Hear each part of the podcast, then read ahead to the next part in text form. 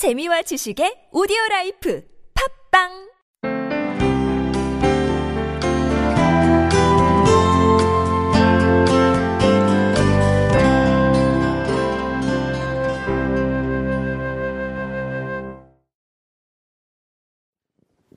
안녕하십니까. 아, 저는요, 어, 매일 그 주일마다 5시 그 예배에 목사님의 그 새신자 설교를 듣던 사람입니다. 그런데 어, 오늘 세례를 받기 위해서 어, 뭘 음, 제출하라고 하여서 뭐 문장을 제출했던 그 내역입니다.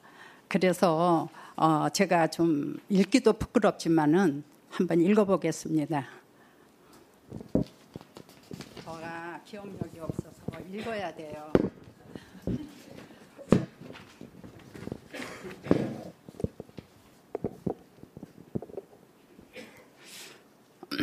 (80년을) 나 자신만을 믿으며 살아온 사람입니다. 그냥 남들처럼 살다가 가는 것이 자연스러운 평범한 노인이었습니다. 다른 딸들 가족과 캐나다 토론토에서 노후를 보장받으며 그럭저럭 살, 살고 있을 때 어느 날 큰딸이 찾아왔고 한국에 다니러 오듯이 따라온 것이 작년 말일입니다. 그 몇 개월간 정말 그간 살아온 인생이 뒤집어지는 상황들과 시간들을 보냈습니다. 이 나이까지 살면서 경험하는 것이 왜 없겠습니까? 아는 것이 없지 않게 많았습니다.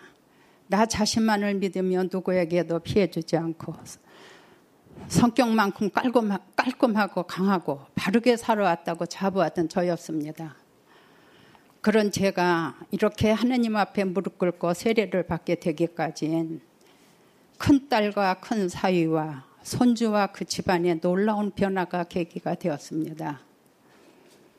아들 없는 집 네 자매의 맞이인 큰 딸은 본인의 암 수술조차 멀리 있는 제가 걱정할 것이라고 알리지도 않을 만큼 사려 깊이 동생들과 집안을 챙기는 딸이었고 남편과 시댁에 강하고 어려운 분들을 평생 묵묵히 모시던 요즘 며느리 같지 않은 종손 며느리입니다.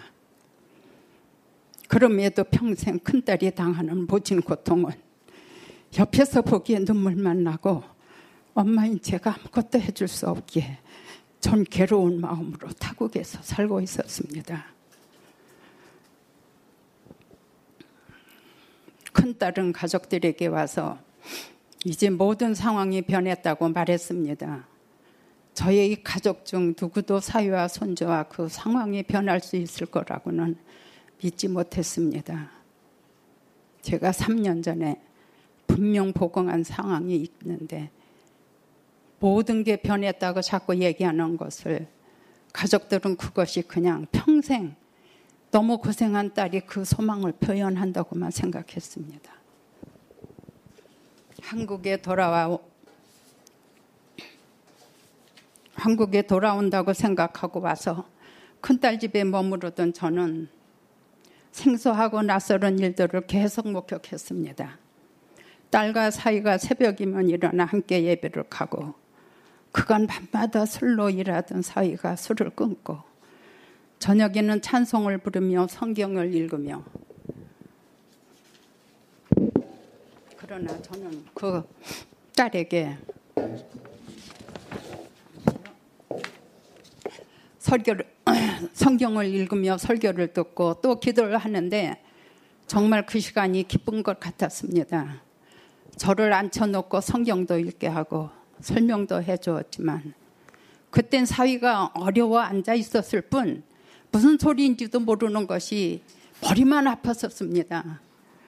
그러면서 저는 그것이 말로만 믿는 신앙이 아닌 걸 증명하는 몇 번의 사건들을 목격했습니다.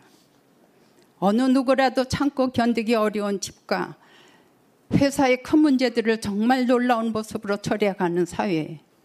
그 사위를 저렇게 만든 분이 누굴까 궁금하게 되었습니다. 그런 좀 아주 불편한 마음으로 딸을 따라 생전 처음으로 교회에 가서 아름다운 동행의 예배를 보았습니다.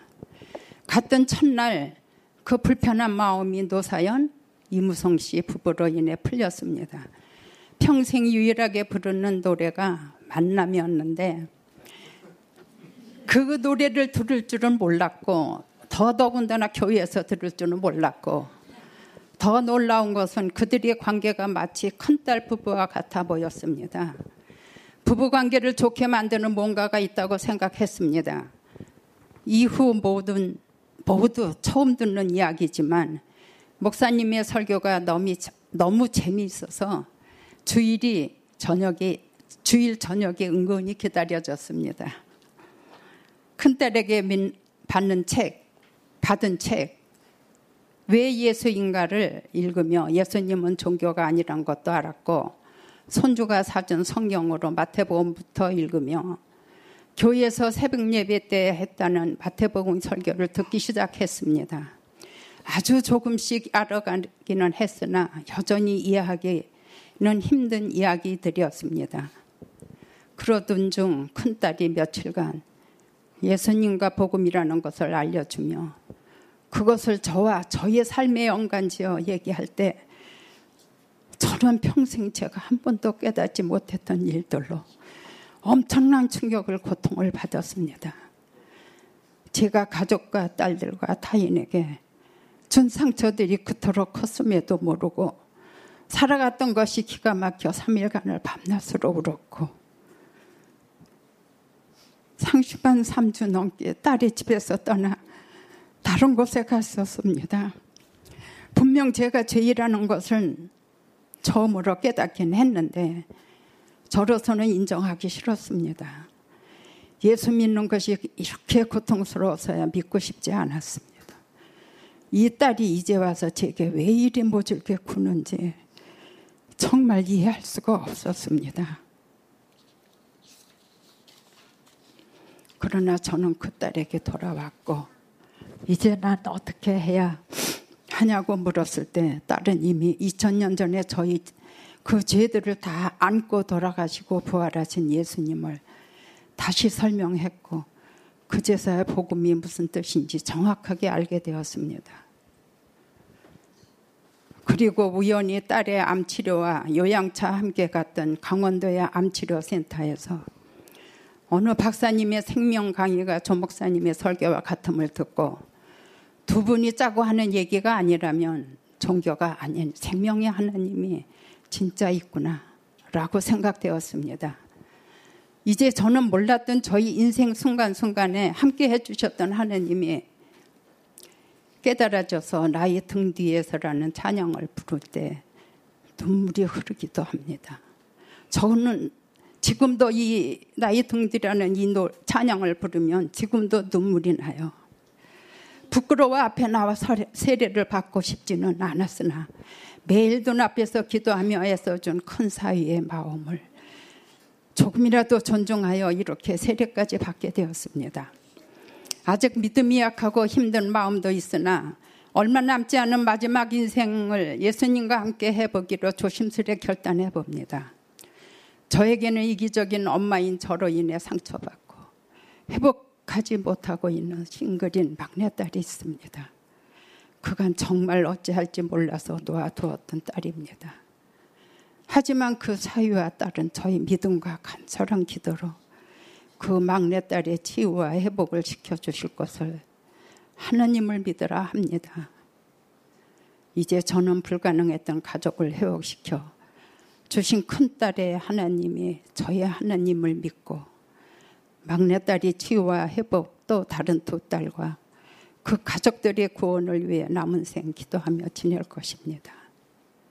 제가 80년간을 거부하고 살았음에도 불구하고 지금까지 기다려주신 하나님께 감사를 드립니다. 참, 저가요, 이 교인도 거부하고, 교회도 거부하고 살았습니다. 한데 이렇게 하나님을 믿고 하나님을 믿게 된 것까지를 얼마나 감사하게 생각하는지 모르겠습니다. 참으로 감사합니다. 같이 한번 고, 우리가 눈을 감으시고 고개를 우리가 어, 숙이시고 어, 내가 믿음의 기도를 드리고 싶습니다.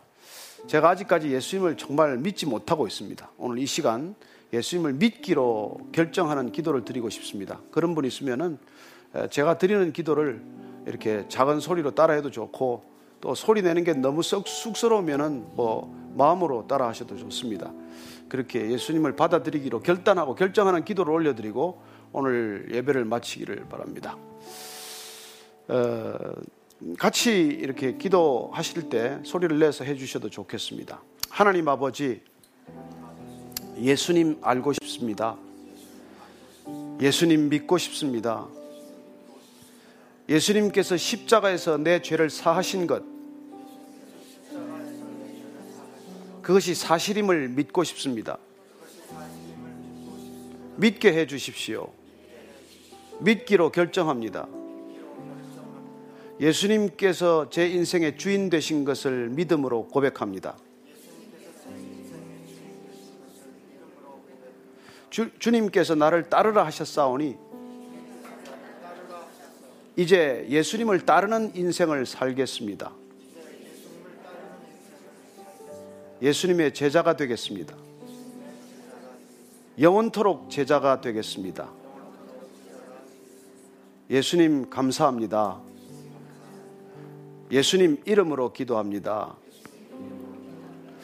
하나님 아버지, 오늘 처음으로 예수님을 믿기로 결정하신 분의 기도를 들으셨다면 오늘 그분께서 마음을 열어주셨사오니 이제 예수님께서 들어가셔서 이제 함께 먹고 함께 마시고 함께 동행하는 아름다운 동행, 영원한 동행, 가장 귀한 동행 시작되게 하여 주옵소서. 하나님, 오랫동안 참으셨고 오랫동안 기다리셨습니다. 오늘 주께로 돌이킨 영혼들, 특별히 네 분의 세례자들 주님께서 기억하시고 남아있는 인생의 시간 동안 하나님께서 어떠신 분인지 아빠 되신 하나님이 어떤 분인지를 우리 일상의 삶, 매일매일의 삶의 자리에서 경험할 수 있도록 도와주시고 영혼까지 인도하여 주옵소서. 오늘 예수님을 내 주인으로 고백한 오늘 새로 믿음을 결단한 분 있다면 주님 그분의 신앙을 받아주시고 그 아름다운 믿음의 자리가 영원한 생명의 자리 되게 하여 주옵소서.